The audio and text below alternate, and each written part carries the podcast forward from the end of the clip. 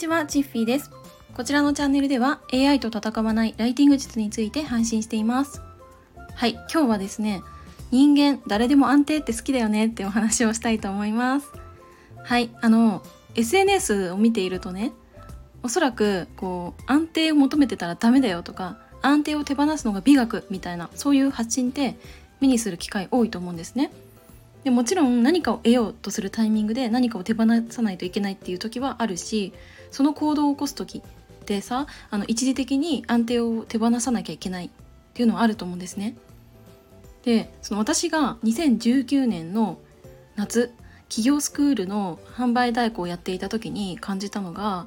全て安定がいけないっていう考え方があったんですね。だから私もあそうなんだって思って安定イコールいけないことっていうふうに捉えてしまっていました。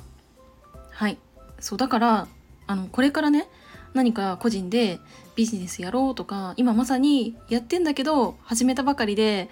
なんか安定がいけないみたいなそういう発信を目にしていてなんか自分いけないのかなって思ってしまっている方いると思うんですよね。でもそれっていけなくないんですよ。はい。あのなんでかっていうと人間は常に安定を求めている生き物だからなんですよね。はい。でもちろんあの、まあ、ビジネスをやる、まあ、個人でお仕事をやるって言ってしまえば不安定なことだと思うんですね。でもその不安定な中にもやっぱり一つや二つ安定できるものってあると思うんですよね。例えばあの安定して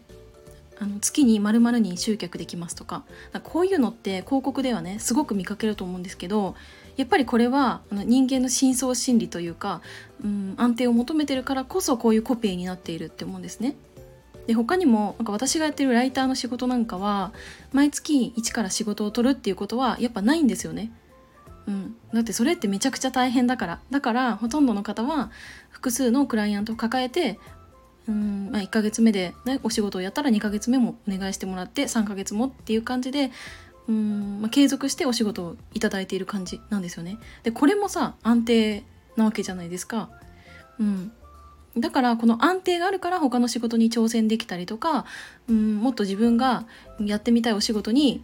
うんまあ、応募するとかねそういうのができると思うんですよね。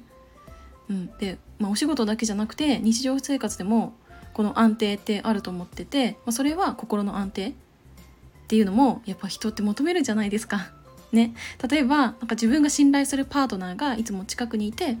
そういう人が自分の心の支えになっていてそれが安定につながると思ってるんですよね。でその安定があるから自分はうんちょっと難しいことに挑戦しようとか、うん、苦しい場面でももうちょっと頑張ってみようっていう気が起こるって思うんですよ。そうだから結論、まあ、人ってまあ、何かしら安定を求めてるじゃんって思ったんですよね。はいで私もさやっぱりそうなんですよ。うん、例えばまたね会社の営業の話になっちゃうんですけど、まあ、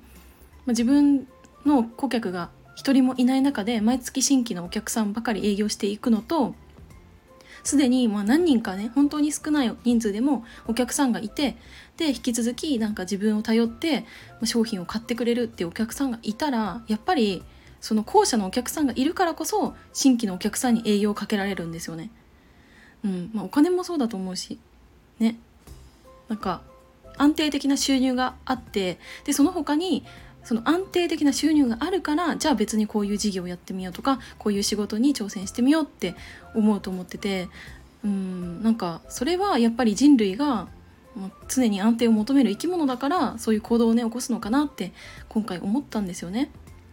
うん、なんか結局安定が全くないもうゼロな状況だったら誰もリスキーなことってやらないと思うんですよね。